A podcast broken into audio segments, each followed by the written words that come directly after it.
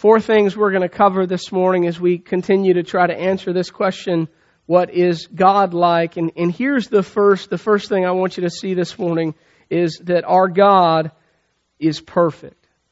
Our God is, is perfect. Matthew 5, 48, Jesus is, is challenging his, his listeners in the Sermon on the Mount. He, he's challenging them to, to live by a different standard. Remember, he's raising the bar. We just finished the Sermon on the Mount not, not long ago. And, and he says to them, Matthew 5:48, Be perfect, therefore, as your heavenly Father is perfect. Now, I, I think that statement, that standard kind of catches us and we go, oh my goodness gracious. That's a high standard, but in the midst of that high standard, don't forget the great truth. Jesus calls us to a high standard because of who God is. And you can't forget that truth. Jesus, eh, who by the way is God, is saying God is perfect.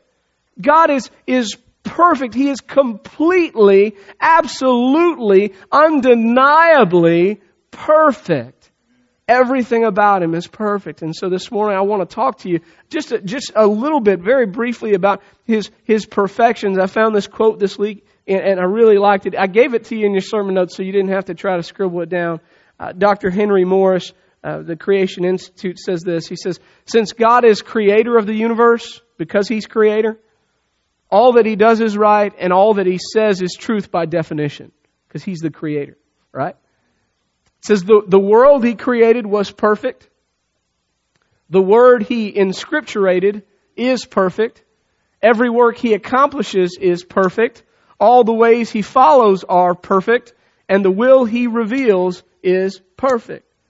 God's perfect. So I want to talk to you about those perfections this morning, and we're just going to walk through this definition a little bit. I'm going to give you scripture. Now you you probably just want to jot down the scripture references. I'll find them for you and read them to you, unless you are in Bible drill, in which case you'll have no problem keeping up. Let's begin. Let's talk together for a moment about God's perfect world. God's perfect world. Genesis 1:31.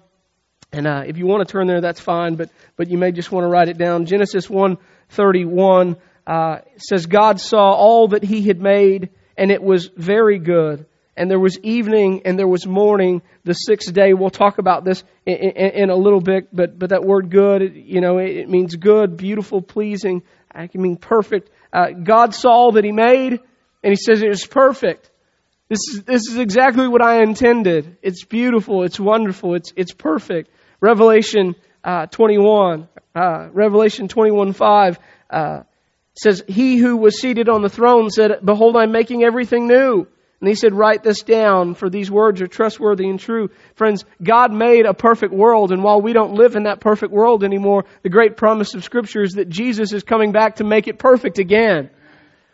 God has made uh, he made a perfect world and he's going to restore that world to perfection. That's the great promise of Scripture. Why? Because that's who he is. God is perfect.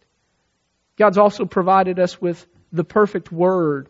Psalm 19, verse 7 says, The law of the Lord is perfect, reviving the soul.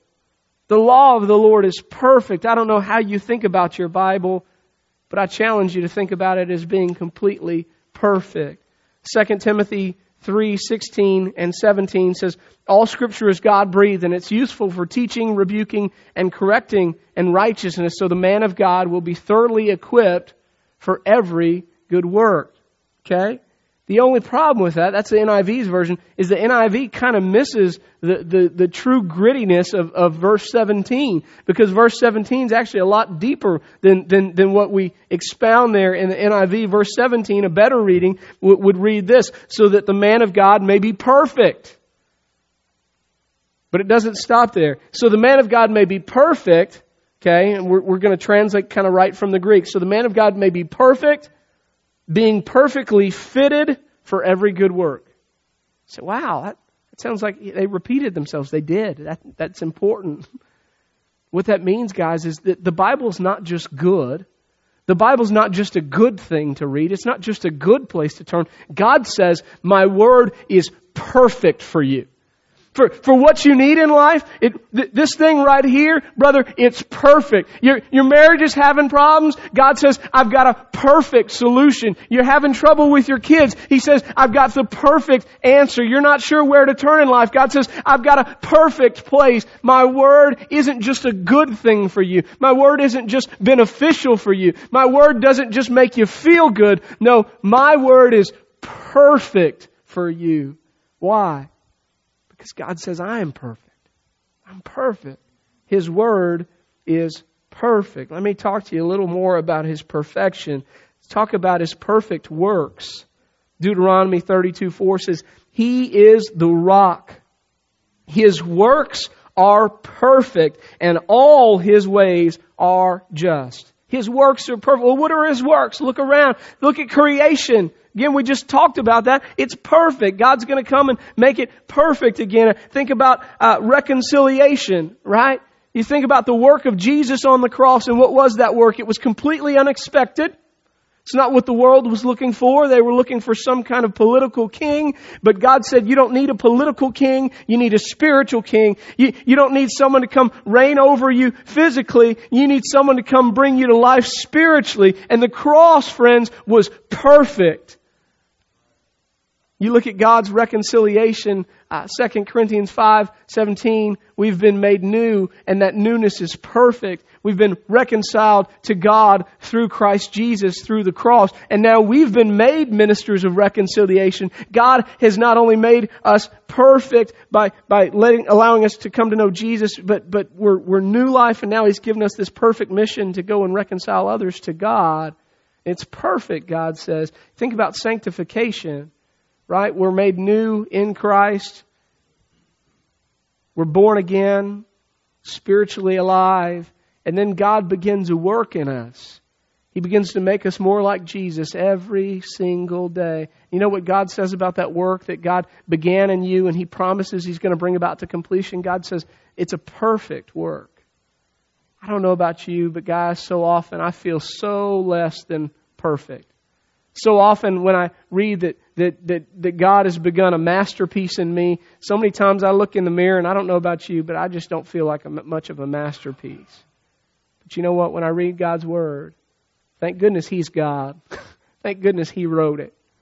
When I look in God's perfect Word, He says, No, my son, you are a masterpiece, and I am bringing about to you I'm going to bring about to completion the work I've begun in you. And I'm going to do that not because you deserve it, but I'm going to make you perfect because I am perfect. Right? His works are perfect. His works are perfect, but not just his works, his ways are perfect too. Psalm 18, verse 30 says, As for God, his way is perfect. The word of the Lord is flawless. That means that when God does something, He does it just the right way, at just the right time, for just the right reasons. And though you may not understand it, you can trust it. God's ways are perfect. God's ways are perfect. Lastly, His will is perfect. His will is perfect. Romans chapter 12, verse 1 and 2, uh, great great passage on worship says, Therefore I urge you, brothers, in view of God's mercy, to offer your bodies as living sacrifices, holy and pleasing to God. This is your spiritual act of worship. Do not conform any longer to the pattern of this world, but be transformed by the renewing of your mind. Get this, when that happens, then you will be able to test and approve what God's will is. His good, pleasing, and perfect will. His perfect will. Guys, what all this means is that God is the standard of perfection. His word, His works, His ways, His will, He's the standard. So, my challenge to you this morning would be let's not lower that standard. Amen? Let's accept it. Let's live up to it. Jesus said, Be perfect as your Heavenly Father is perfect. That's the standard. That's the bar. It's not that we're going to hit it every day, but it's that every day that's going to be the thing that we aim for. Okay? God is perfect. Second thing I want you to see this morning is this truth that God is blessed. God is blessed. Now, what do you mean, Pastor, when you say that, that God is blessed. What do you mean? Do you mean He is blessed? Do you mean that He's blessed? What, what do you mean by that? Well, I want to explain it to you. And again, your sermon notes are going to help you. Let's fill in some blanks this morning and we'll talk about it, okay? I want you to see this. God, the first thing we mean when we say God is blessed is, is we literally mean that God is free from all evil and that He possesses all good. Okay? God is free from all evil and he possesses all good. James 1:13 says, "When tempted, no one should say, God is tempting me, for God cannot be tempted by evil, nor does he tempt anyone." God can't be tempted by evil. He is free from all evil. Not only that, he possesses all good. Psalm 24:1. Let me read that to you. You can you might beat me there if you're in Bible drill. Psalm 24:1 says, The earth is the Lord's and everything in it, the world and all who live in it. God possesses all good. The whole earth is His and everyone that lives in it, everything that is good, God possesses. God possesses. He's free from all evil and He possesses all good. He owns it. That's what we mean when we say that God is blessed. We also, when we say that God is blessed, we, we mean that He is the, He is the source of all blessing. You might call it the fount, if you like that great hymn. Come thou fount of every blessing. God is the fount. He is the source of, of all blessing in life. James 1.17 says, Every good and perfect gift is from above, coming down from the Father of heavenly lights. Why? Because God is the source. We talked about this uh, just a week ago that, that God is, is the source, or two weeks ago, that God's the source of, of goodness. He's the source and the standard. Same thing here. God is the source and the standard of all blessing as well. And finally, when we say that God is, God is blessed, we mean that God is the focus of all blessing.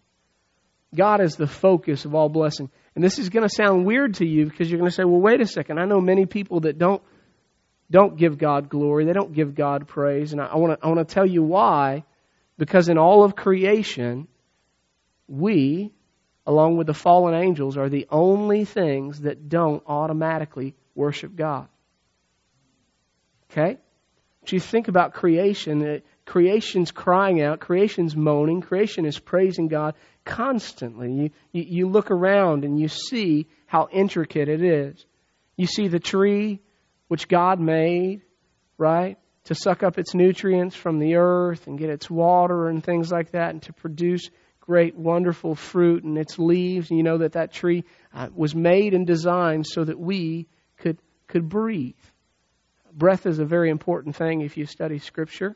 Uh, we, we're not alive without it. You remember, we were just a sandcastle that God formed and He breathed life there into Adam. And, and that tree that tree, I, I, don't know what you think about it. You probably just think the leaves are, are real pretty. I think that tree is a beautiful image of God. We have breath, friends, because of the tree.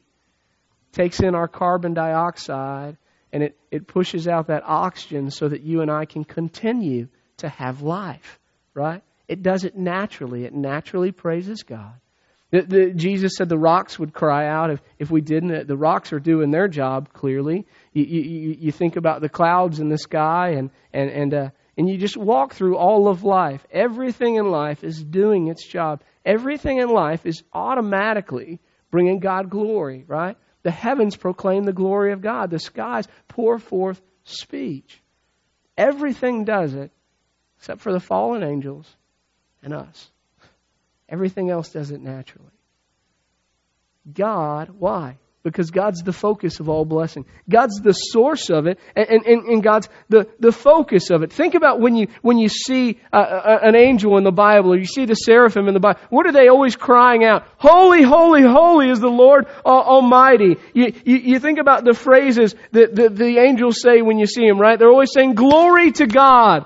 Glory to God. Praise be to God. Time and time again, you know, scripture has this, this phrase over 50 times. Blessed be the Lord. Over 50 times in blessed be the Lord, or blessed be the name of the Lord. Even God's servants like Job that have encountered great loss are able to say, because God is so good, they're able to say, He gives and He takes away. Blessed be the name of the Lord. Why can you say that? You can say that because that's who God is. God is blessed. He's the source of all blessing in life. Number three, I want you to see this morning that God is beautiful. God is beautiful. Go back and read Genesis 1 this week. I want to challenge you. Read the creation story. Time and time again, God says that He looks down on all that He made and He says that it was good. It says it, it, was, it, was, it was good. Now that word good in, in, in Hebrew can literally mean good, pleasant, or beautiful. God said, let there be light. And that light was beautiful. God, God separated the, the, the, heavens and the earth. He made the heavens and the earth, and, and when you look at them, man, they are, are, are beautiful. He made the sun and the moon and all of the stars, and He said, you know what? Guess what? They're, they're, they're beautiful. He made the plants and, and, and the, all the flowers of the field with their sweet fragrance, and God declared that they were beautiful. And He made the birds of, of the air and the ones that couldn't make it to the air, like the big old ostrich, and God looked at them and He didn't laugh. He said, no, brother, they are beautiful. And He made the fish of the sea and all the great whales and everything under, under the, the water that we haven't even seen or discovered yet. And God says, it's, it's beautiful. And He made you and He made me and He looked at us and He declared, you know what? They are beautiful. And then, and then He took those two, that, that man and that woman, and He put them together in this thing called holy matrimony and marriage. And He says it's good for a man to marry a wife. And God declared that union beautiful, right? And then He said to those two that had been united in God, you go and I want you to have these things called kids and they may drive you crazy, but guess what? They are beautiful, right? And, and, and he says, they're so beautiful. In fact, you keep having those suckers as long as you can and you get a whole quiver full because it's beautiful. Why? Because life is beautiful. And why is life beautiful? Because friend, I am beautiful. That's who I am. That's who I am. God is beautiful. And when you study the creation story and you understand that every time that God says it is good, He's saying it is perfect because I'm perfect. He's saying it's beautiful because I'm beautiful. It's glorious because I am glory. It's who I am. You can't forget who God is. All of those things, man. I, I think perhaps more than any other person to walk the face of the earth, I think perhaps David understood the beauty of God more than any other man. In Psalm 27, verse 4, this is David's prayer to God. I think it should probably be ours as well. He says, One thing I ask of the Lord, this is what I seek, that I may dwell in the house of the Lord all the days of my life and why does he want to dwell there? You've got to, you've got to read on. This is why he wants to dwell there. He says, to gaze upon the beauty of the Lord and to seek him in his temple. David's prayer was that he could just live in the presence of God. Why? Because he understood that God was beautiful. And he just wanted to spend his whole life gazing upon the beauty of God. You know, some of you own some land. Some of you have, have more than just a little corner lot. Some of you have family or friends that have some land and you go visit them and you sit out on the porch on just the right day and you see the sun setting or the sunrise and it's hard not to gaze out over a big open field or the sun setting and just say, gosh, it's beautiful. Guys, in a much greater much higher, much holier way. David's saying, you know what? That's where I want to sit. I want to sit and I just want to gaze upon the beauty of God. And that's where I want to retire. I, I, I want to be in the house of the Lord forever to gaze upon His beauty and His majesty and His splendor and to do nothing else. That's what I want to do. That should be what we want to do as well. That should be the longing of our heart as well. God is beautiful. And here's the last thing I'm going to share with you this morning. We, we're probably going to be done early and drinking some warm coffee and eating some cold donuts. You got to have balance in life, folks. I want you to see this last point, and it's a big one because it really ties everything we've talked about together over the last five weeks. God is a unity. God is a unity. And I, I want to explain this to you because this is really a big deal. Um, many of you have, have, have, talked to me about a, a, certain attribute of God that has spoken to you deeply over the last five weeks, okay? And, and so I want, I want to tie this together. Um, here's the point. We, we've looked at 21 attributes of God. This is the 22nd. Um, this last attribute means that all of God is all of these things, and He's all these things all of the time, and He's never more of one of these things and less of the other. God is always all of these things at all of the time. Like, like that, that's, that's who God is. He's not just part good. He's not part truthful. He's not part loving. God is all truthful, all loving, all good, and, he, and He's all good all the time. I mean, he, He's all of these attributes all of the time. And remember, we just covered a few of the attributes of God. You said we covered 22 of them, man. We're just scratching the surface. We're, we're just barely beginning to know this great God that we worship. And, and God says, listen, I'm all of those things at, at all of the time. And, and it means something, guys. It means that you don't have to worry about God running out of love for you. Because God is always love, right? It means that you don't ever have to worry about God ceasing to be just because God is just. He's always going to be just. He's always going to do what's right. You don't have to worry uh, uh, about God somehow failing to, to, to keep His promise and do what is good. Why? Because God is truthful and He's always good. Those things are always going to happen all of the time. He's always going to be all of these things all of the time. And so, I, again, I, don't know what spoke to you. Maybe, you know, I had several last week talk about God's jealousy. Wow, I never thought about God's jealousy like that. I never thought about how God's jealousy is a good thing. You know, we spent a lot of time talking about God's redeeming love, right? God's redeeming love is still active. It will always be active. Why? Because God is that. That's who He is. He's going to continue to be that. His grace, His mercy, all those things. So, what do we do with um, all of that? This is not application. I, I'm going to be honest with you. I changed this about, I don't know, an hour and a half ago. So, you kind of have everything written. You're good to go. I don't know if you had the little back and forth this morning with the Lord. I was like, Lord, I'm drinking my coffee really, you want me to have quiet time? Come on, God. Well, I got church. I got to go over the sermon. I'm like, okay, Lord, I'm, I'm going to submit. And so I'm reading uh, my devotional this morning. Man, God just bam. And I was like, here's the deal. You know, you write stuff occasionally, you write a sermon, you do it long enough. And so kind of get to application. I'm like, these make sense. This is good. But, but you got to have peace. And I didn't have peace over the application. I was going over the application last night. I was like, I'm not going to tell these folks, but I think these are kind of stinker points right here. These are not the greatest points ever. And, uh, and I'm, I'm reading, I'm reading my devotion this morning. God's like, man, there's only one application for this whole question. Just one. So I'm going to share with you. Here, here's the one application. Since we've been studying for five weeks, we've been seeking to know God. There's only really one thing that we can do now with the knowledge that we have. Are you ready? Here it is. We've got to reflect it.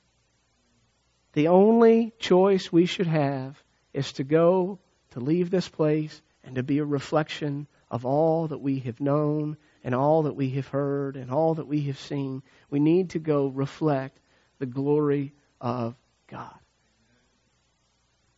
Think about Moses. As Moses was up on the mountain with God, and, and, and he saw the glory of God and the presence of God. And you know, when Moses came down from his time with the Lord, he was affected.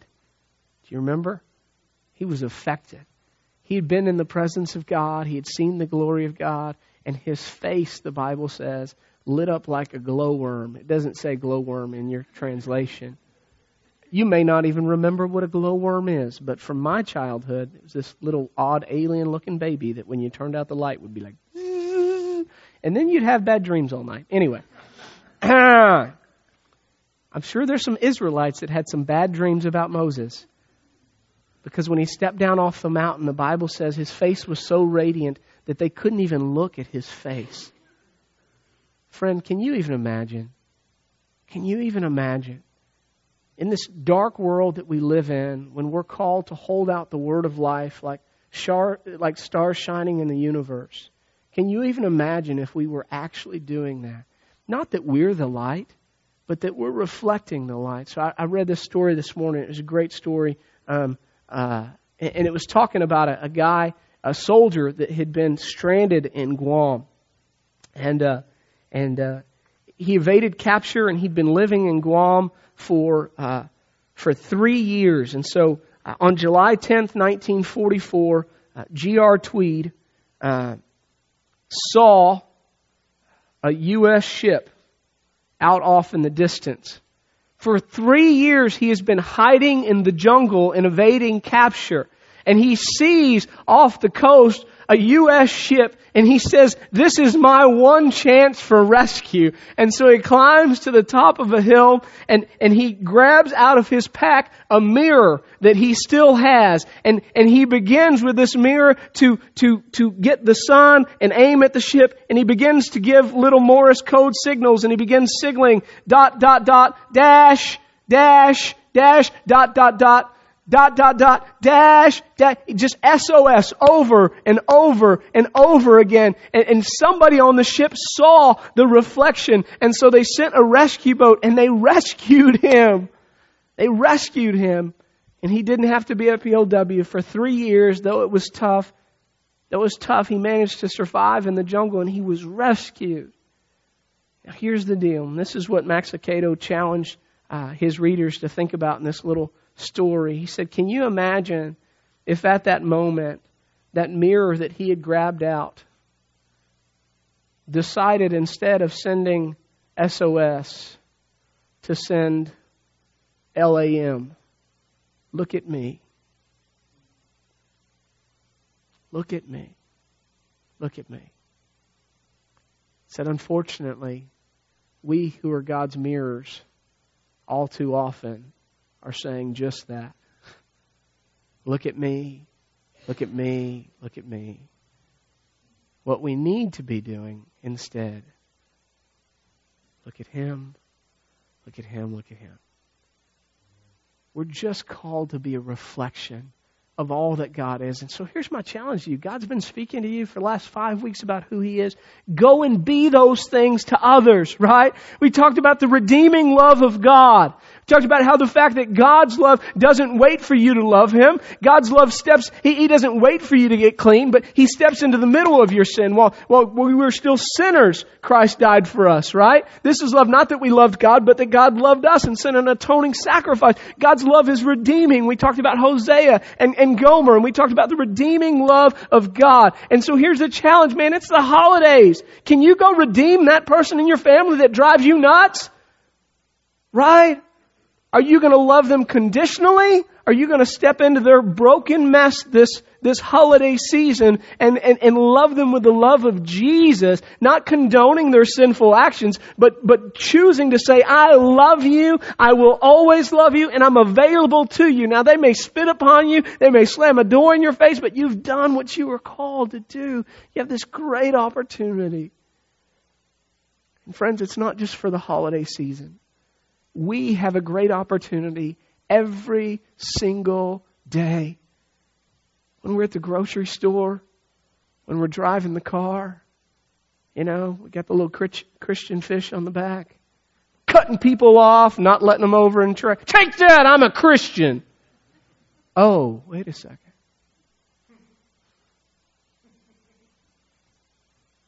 We have an opportunity every single day to let others see the glory of God in us. And so, the one challenge I leave you with spent five weeks talking about who God is. Go and share it. Go and reflect it.